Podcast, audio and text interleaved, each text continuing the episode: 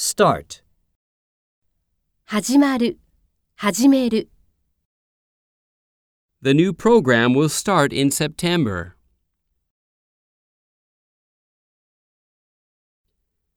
David started the engine.